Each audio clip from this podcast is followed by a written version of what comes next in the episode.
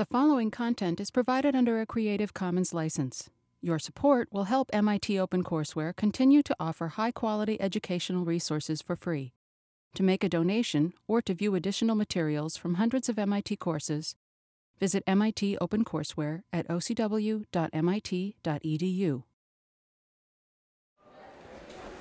Today we're moving on from theoretical things from the mean value theorem to uh, the introduction to the, what's going to occupy us for the whole rest of the course, which is integration.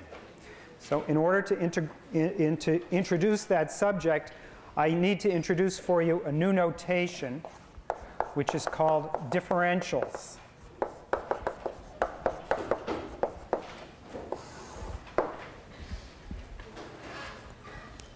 I'm going to tell you what a differential is and we'll get used to using it over, over time.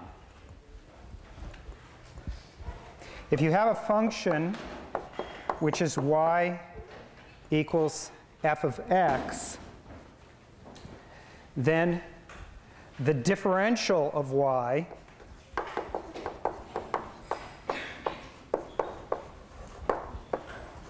of y so is going to be denoted dy, and it's by definition f prime of x dx. So here's the, the notation. And because y is really equal to f, uh, sometimes we also call it the differential of f. So it's also called the differential of f. Now that's the notation, and it's the same thing as what happens if you formally uh, just take this dx, act like it's a number, and divide it into dy. So it means the same thing as this statement here. And um, this is the more or less the Leibniz, Leibniz interpretation of derivatives.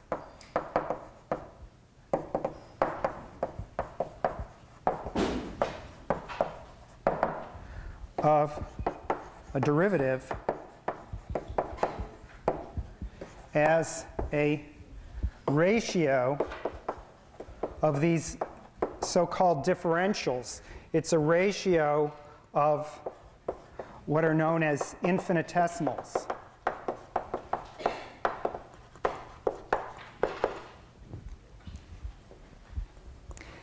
Now this is a kind of a, a vague notion, this, this, little, this little bit here being a, an infinitesimal. It's, it's sort of like an infinitely small quantity. And uh, Leibniz perfected the idea of dealing with these intuitively and subsequently, mathematicians use them all the time. They're way more effective than the notation that uh, Newton used. Uh, you, you might think that notations are a small matter, but they uh, allow you to think much faster sometimes when you have the right names and the right symbols for everything. And in this case, it made a very big difference. Uh, Leibniz's notation was adopted on the continent and Newton dominated in Britain, and as a result, the British fell behind by one or two hundred years in the development of calculus. It was really a serious matter, so it's really well worth your while to get used to this idea of ratios, and it, it comes up all over the place, both in this class and also in multivariable calculus. It's used in, in, in many contexts. So first of all, just to go a little bit easy, we'll illustrate it by its uh, use in uh, linear approximations, which we've already done.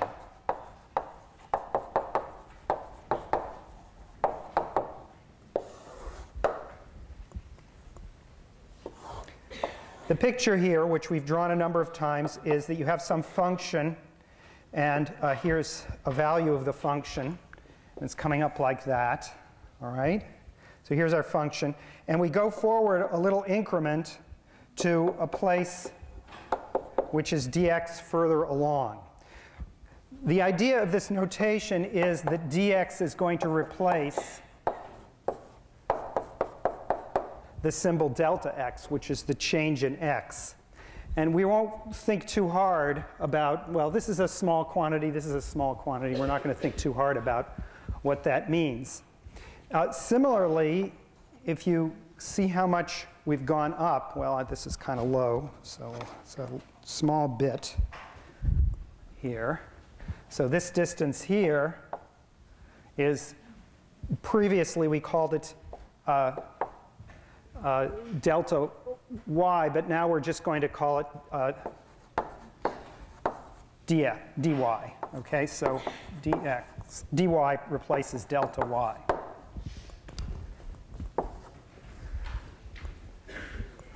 All right, so this is the change in level of the function. And we'll represent it symbolically this way. Uh, very frequently, this just saves a little bit of notation for, for the purposes of this, we'll be doing the same things we did with delta x and delta y, but this is the way that Leibniz thought of it, and he would just have drawn it with this. So this distance here is dx, and this distance here is dy.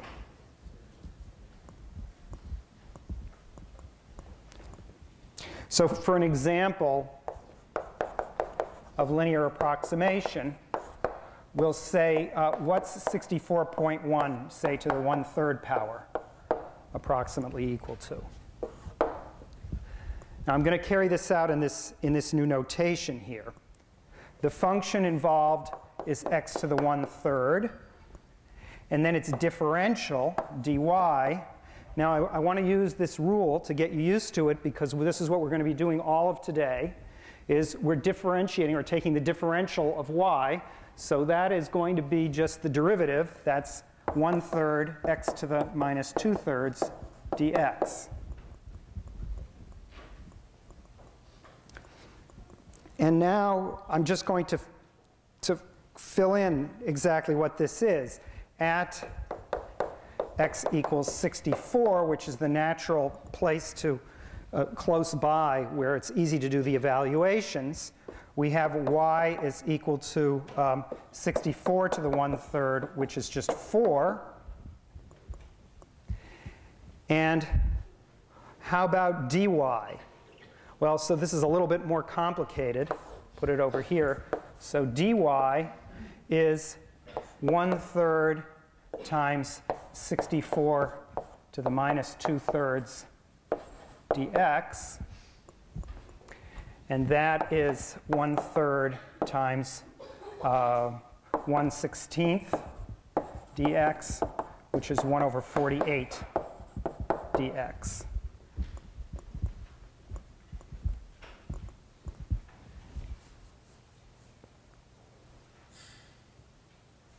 And now I'm going to work out what uh, 64 to the whatever it is here, this, uh, this strange fraction.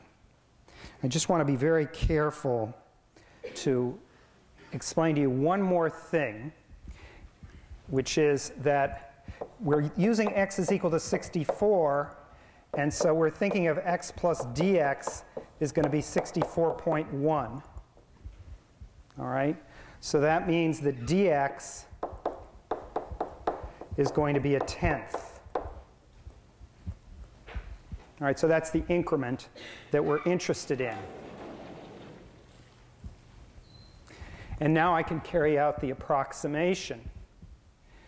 The approximation says that 64.1 to the one-third is, well, it's approximately what I'm going to call y plus dy. Because really the dy that I'm determining here is determined by this linear relation dy is equal to 148th dx. And so this is only approximately true because what's really true is that this is equal to y plus delta y in our previous notation. So this is in disguise, what this is equal to. And that's only approximately equal to what the, what the linear approximation would give you. So really, even though I wrote dy as this increment here. What it really is, if dx is exactly that, is it's the amount that the, you would go up if you went straight up the tangent line. So I'm not going to do that because that's not what people write, and that's not even what they think. Right? They're really thinking of both dx and dy as being infinitesimally small. And here we're going to the, to the finite level and, and, uh, and doing it. So, so, so the, you know, this is just, just something you have to live with, is a, a little ambiguity in this notation. All right, so this is the approximation, and now I can just calculate these numbers here. Uh, y at this value is 4, and dy, as I said, is 148th dx. And that turns out to be uh, 4 plus 1 over 480 because dx is a tenth. So that's approximately uh, 4.002. And that's our approximation.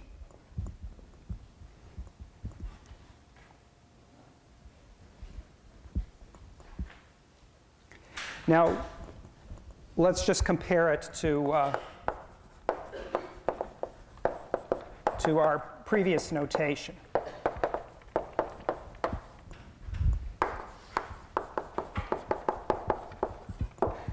This will serve as a review of, if you like, of linear approximation.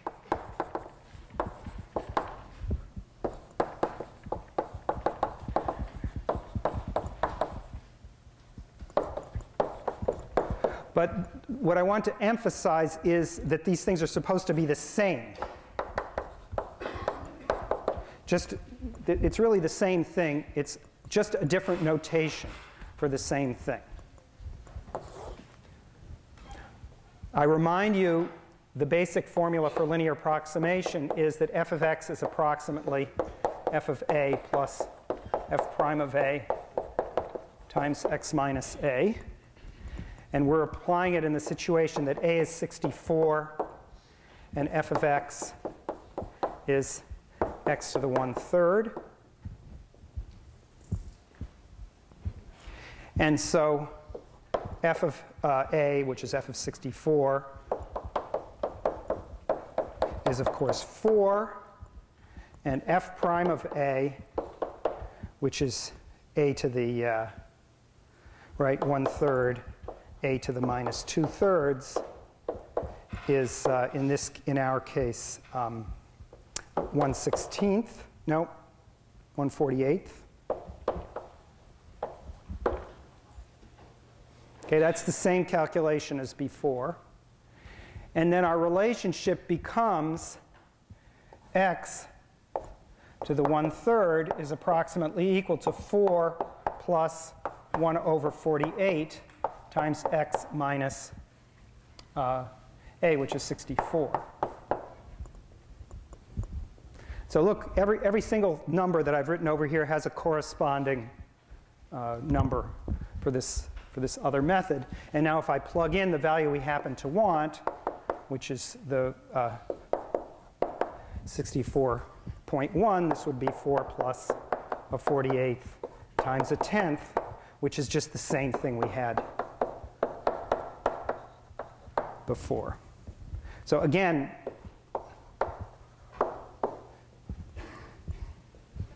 same answer, same method, new notation.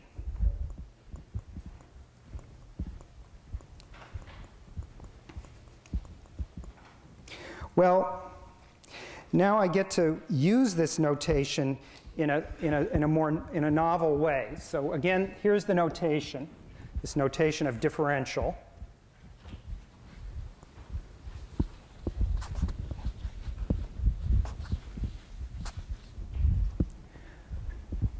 The way I'm going to use it is uh, in discussing something called antiderivatives.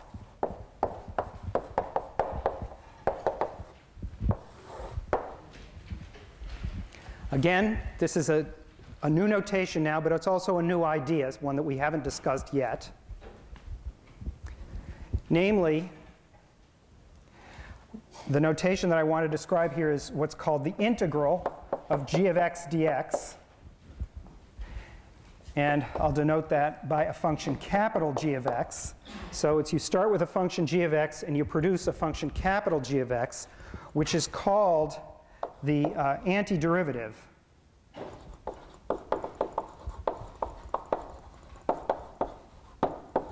of g.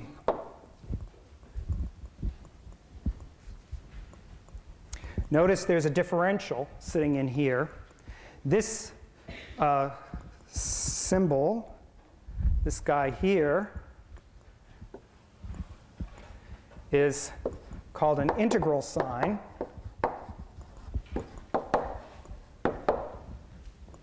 Or an integral, or this, this whole thing is called an integral. And another name for the antiderivative of g is the indefinite integral of g.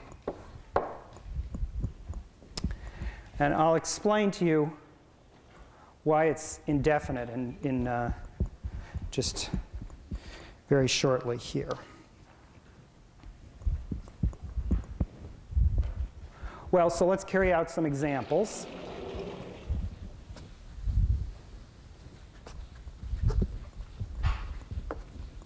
Basically, what I'd like to do is as many examples along the lines of all the derivatives that we derived uh, uh, at the beginning of the course. In other words, in principle, you want to be able to integrate as many things as possible. We're going to start out with the integral of sine x dx. That's a function whose derivative is sine x. So what function would that be? Cosine x minus, right. It's negative cosine x. All right? So negative cosine x differentiated gives you sine x. So that is an antiderivative of sine, and it satisfies this property. So this function, capital G of x, equals co uh, negative cosine x, has the property that its derivative is sine x. On the other hand, if you differentiate a constant, you get zero. So this answer is what's called indefinite because you can also add any constant here, and the same thing will be true. So c is constant. And as I said, the, the, the integral is called indefinite, so that's an explanation for this modifier in front of the integral. It's indefinite because we actually didn't specify a single function. We don't get a single answer. Whenever you take the antiderivative of something, it's ambiguous up to a constant.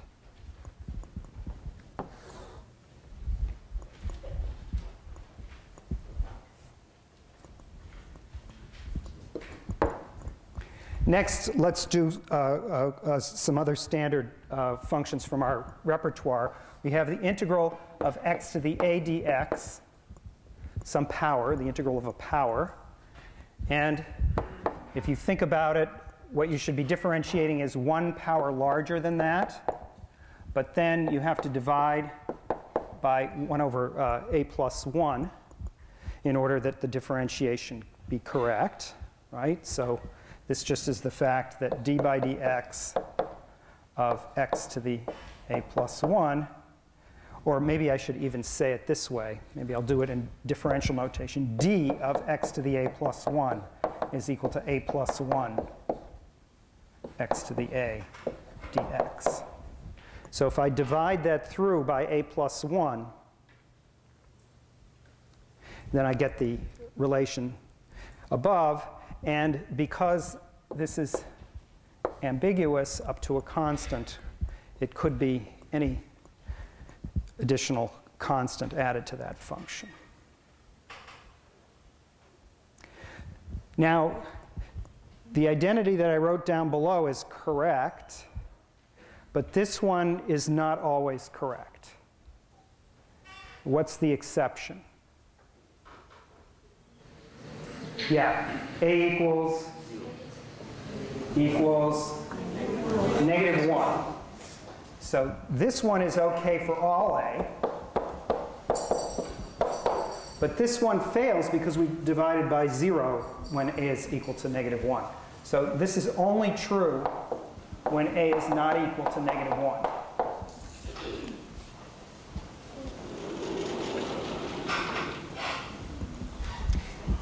And in fact, of course, what's happening when a is equal to 0 is you're getting 0 when you differentiate the constant. So there's a third case that we have to carry out, which is the exceptional case, namely the integral of dx over x.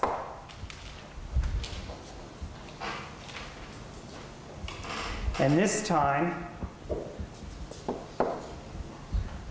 if we just think back to what our, so what we're doing is thinking backwards here, which is a, a very important thing to do in, in math at, at all stages. We got all of our formulas, now we're reading them backwards.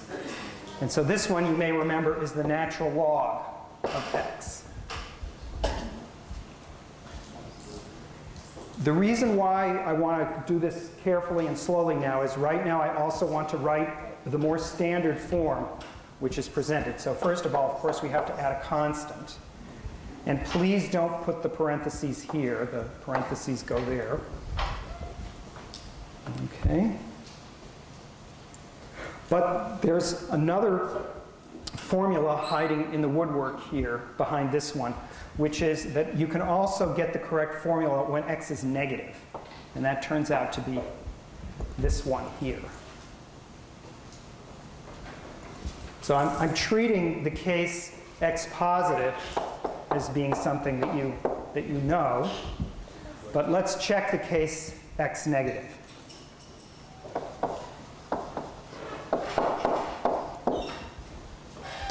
In order to check the case x negative, I have to differentiate the logarithm of the absolute value of x in that case. And that's the same thing, again, for x negative as the derivative of the logarithm of negative x. That's the formula when x is negative. And if you carry that out, what you get, maybe we'll put this over here, is, well, it's the chain rule. It's 1 over negative x times the derivative with respect to x of negative x. So see that there are two minus signs. There's a minus x in the denominator, and then there's the derivative of minus x in the numerator. That's just negative 1. This part is negative 1, so this is negative 1 over negative x, which is 1 over x. So the, the, the negative signs cancel.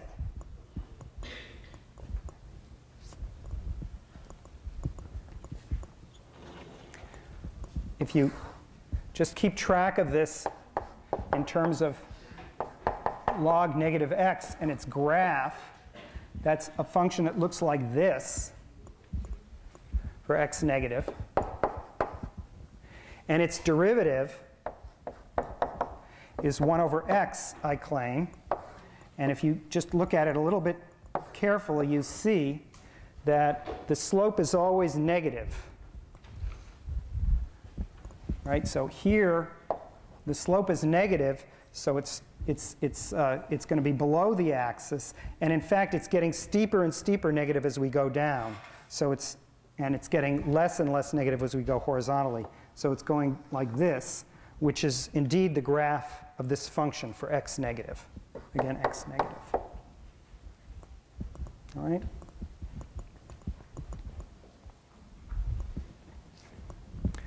All right, so that's uh, uh, one other standard formula. And you know, very quickly, very often we won't put the absolute value signs, we'll only consider the case x positive here, but I just want you to have the tools to, to, to do it in case we want to use, we want to handle both positive and negative x. Now, uh, let, let's do two more examples.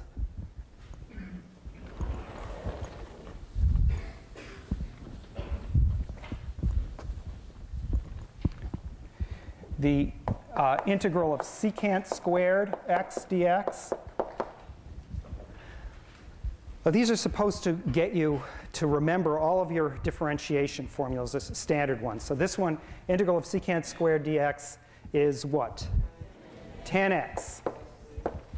and here we have plus c, all right? And then uh, the last one, uh, a couple of, of, this type would be, uh, let's see, I should do at least this one here, square root of 1 minus x squared. Uh, this is another notation, by the way, which is perfectly acceptable. Notice I've put the, the dx in the numerator and the, and the function in the denominator here. So this one turns out to be sine inverse x. And finally, um, let's see, about the integral of dx over 1 plus x squared. That one is tan inverse x plus c.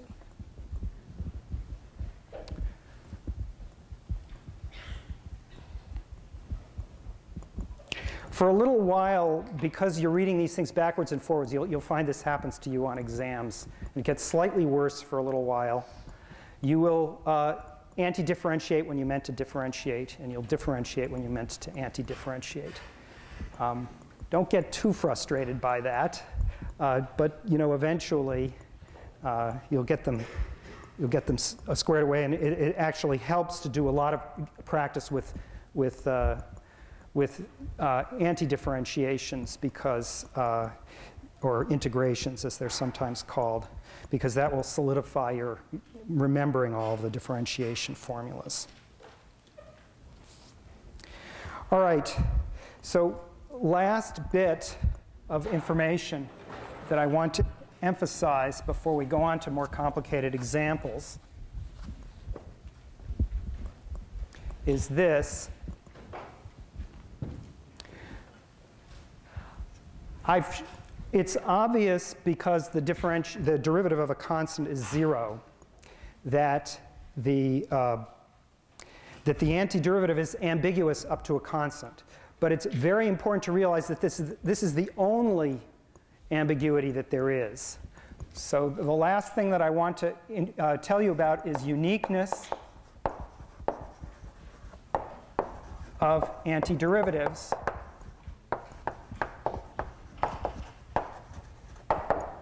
Up to a constant.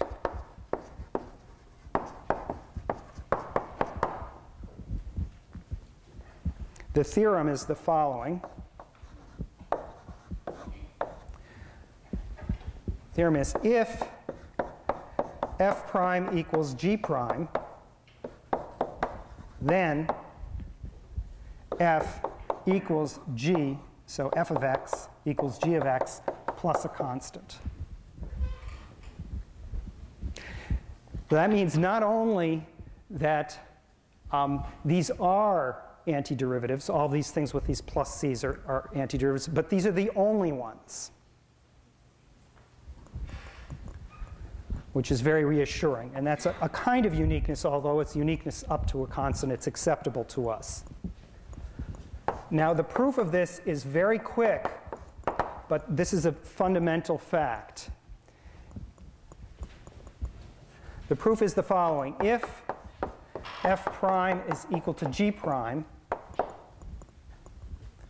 then if you take the difference between the two functions, its derivative, which of course is f prime minus g prime, is equal to 0. Hence, f of x minus g of x is a constant.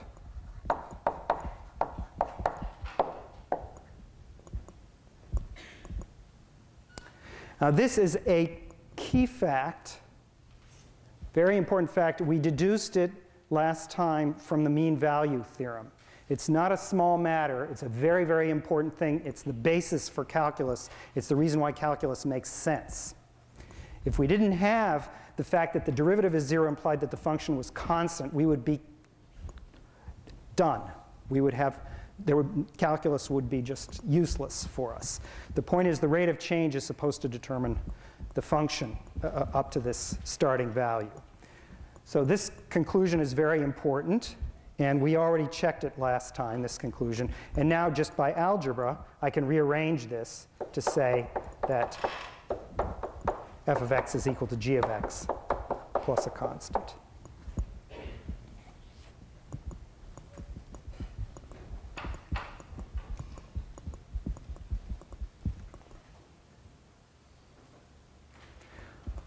All right.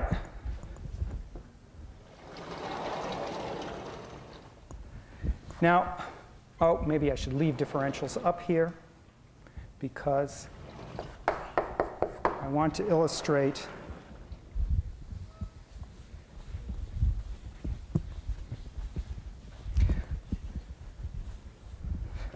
All right, so let's go on to some trickier, slightly trickier integrals.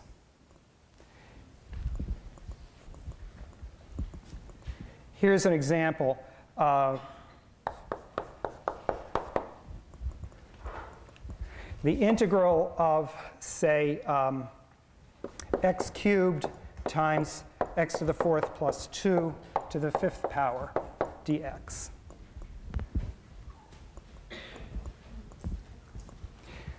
This is a, a, function which you actually do know how to integrate because we already have a formula for all powers. Uh, namely, the integral of x to the, the a is, is equal to this, and even if it were a negative power, we could do it. Uh, so it's, it, it's okay. Uh, on the other hand, to expand the fifth power here is quite a mess, and this is a, just a very, very bad idea.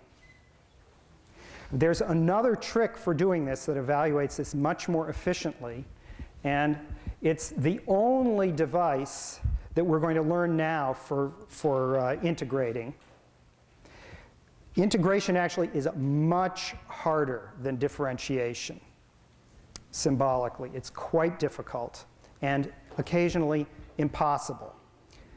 And so we have to go about it gently. But for the purposes of this unit, we're only going to use one method, which is very good. That means whenever you see an integral, either you'll be able to divine immediately what the answer is, or you'll use this method.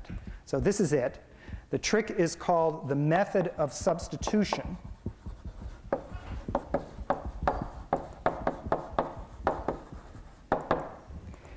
And it is tailor-made for the notion of differentials. So tailor-made for differential notation.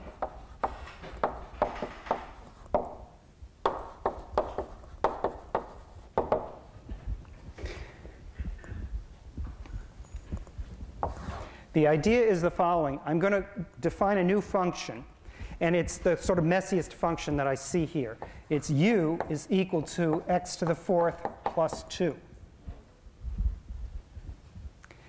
And then I'm going to take its differential, and what I discover if I look at its formula is, and the rule for differentials, which is right here, its formula is what? 4x cubed dx. Now, lo and behold, with these two quantities, I can substitute, I can plug in to this integral, and I will simplify it considerably. So how does that happen? Well, this integral is the same thing is the same thing as uh, well, really, I should combine it the other way. So let me move this over. So there are two pieces here, and this one is u to the fifth, and this one is a quarter du.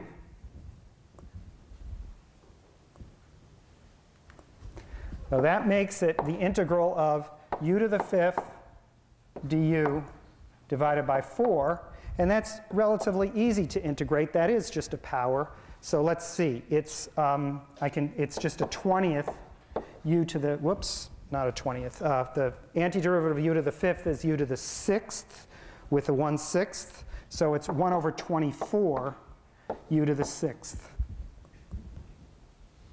plus c.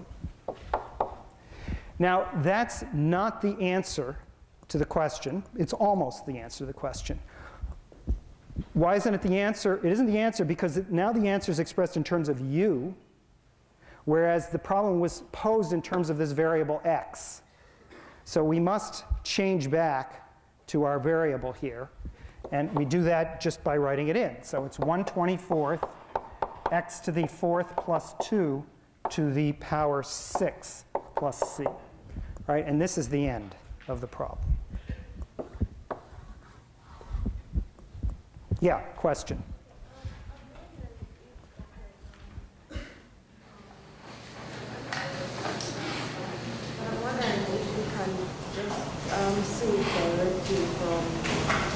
The question is, can you see it directly? Yeah, and we're going to talk about that in just one second. Okay?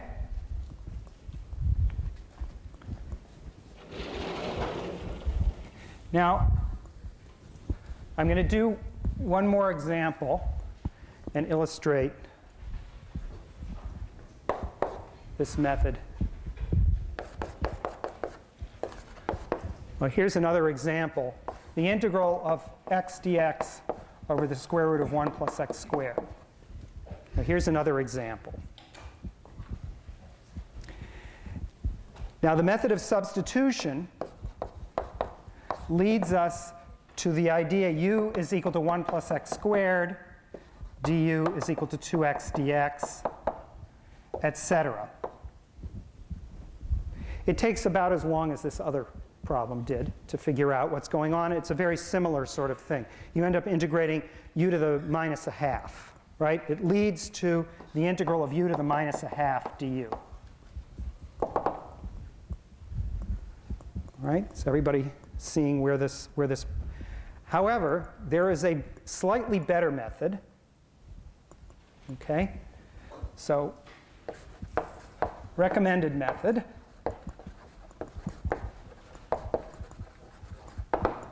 And I uh, call this method advanced guessing.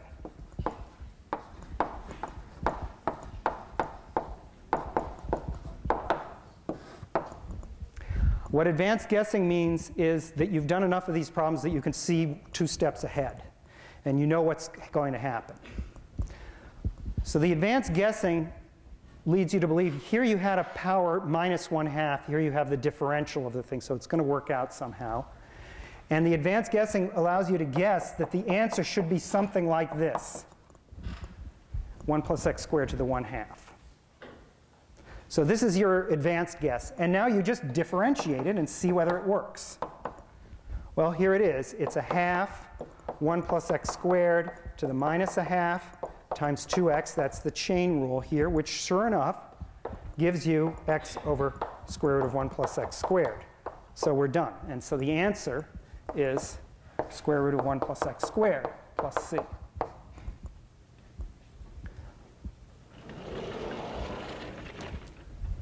Let me illustrate this further with another example. I strongly recommend that you do this because, but you have to get used to it. So here's another example, e to the 6x dx.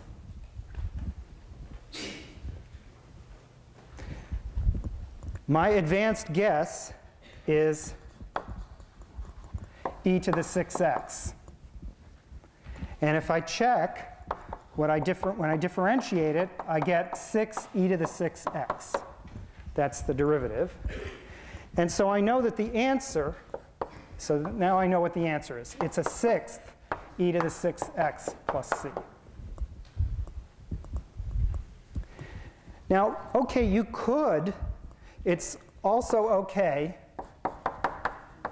okay, but slow to use a substitution to use u is equal to 6x. Then you're going to get du is equal to 6 dx dot dot dot. It's going to work. It's just a waste of time.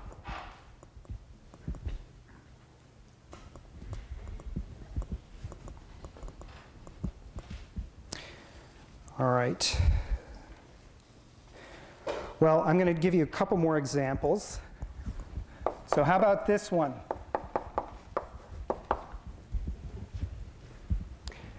x times e to the minus x squared dx.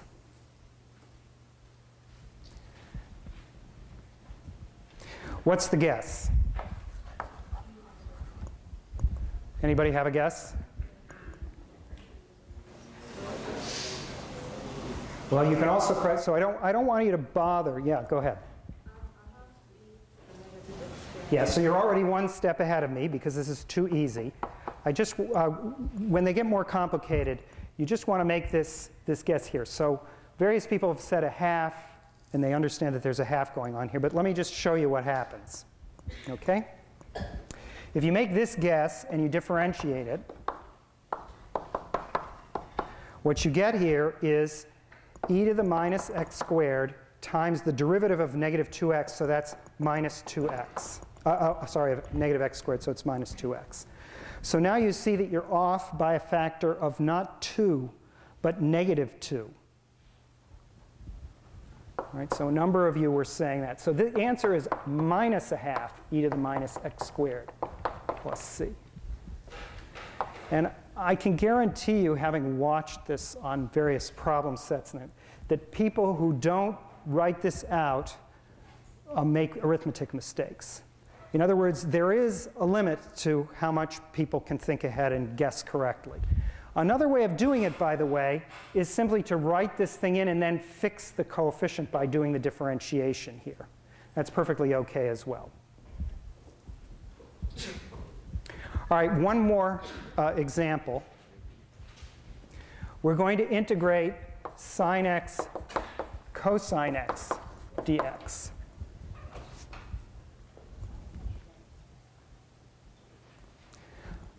So what's a good guess for this one? Someone's suggesting sine squared x. So let's try that. Over 2. Well, well, we'll, we'll get the coefficient in just a second. So sine squared x, if I differentiate it, I get twice sine x cosine x. So that's off by a factor of 2. So the answer is a half sine squared x.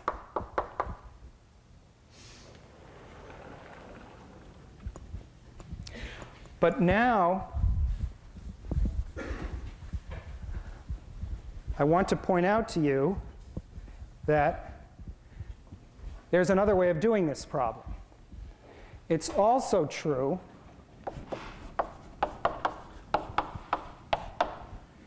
that if you differentiate cosine squared x,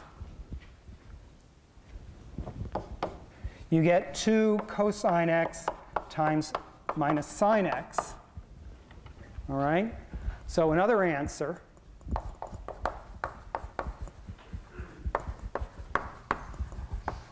is that the integral of sine x cosine x dx is equal to negative a half cosine squared x plus c. So what is going on here? What's the problem with this? Pardon me? Integrals aren't unique. Integrals aren't unique. That's part of the, eh, but somehow these two answers still have to be the same. Is it any proof that you gave us earlier?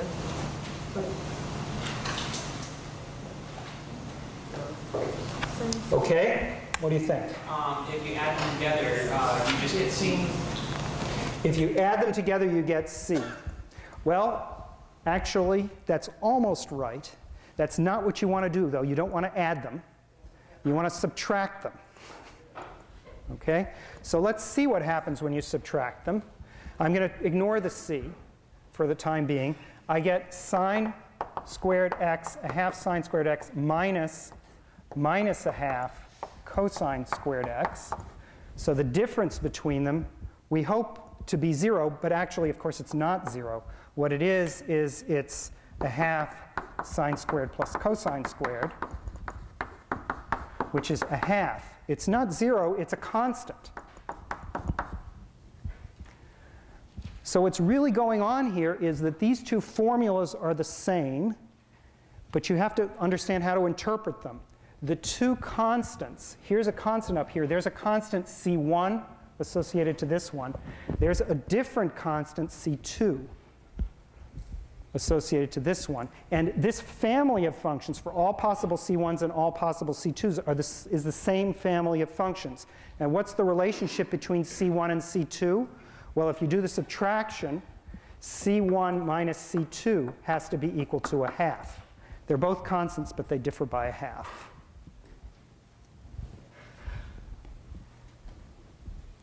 So this, this explains when you're dealing with families of things, they don't have to look the same. And there are lots of trig functions which uh, look a little different.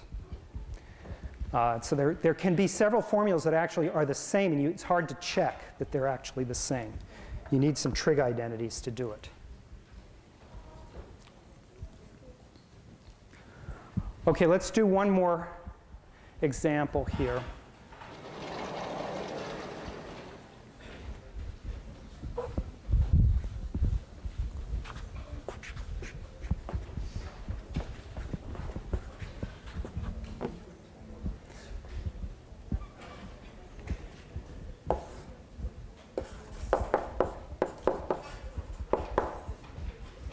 Here's another one.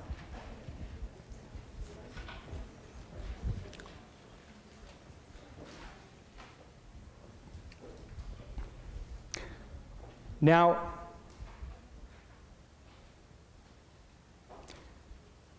you may be thinking, I mean, a lot of people are, are thinking, ugh, it's got a log in it. Um,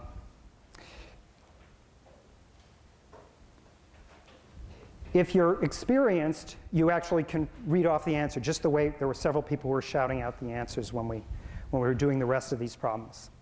But you do need to relax because in this case, now this is definitely not true in general when we do integrals, but for now, when we do integrals, they'll all be manageable, and there's only one method, which is substitution. And in the substitution method, you want to go for the trickiest part and substitute for that.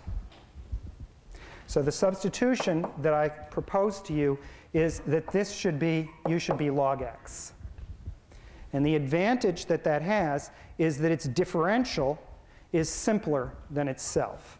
So du is equal to dx over x.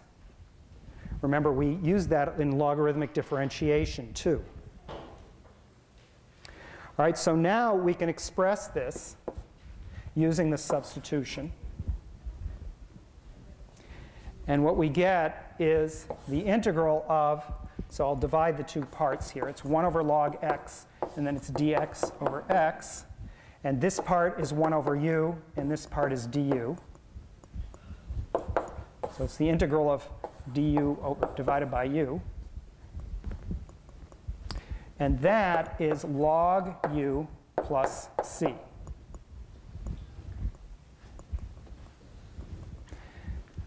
Which altogether, if I put back in what, what u is, is log log x plus c.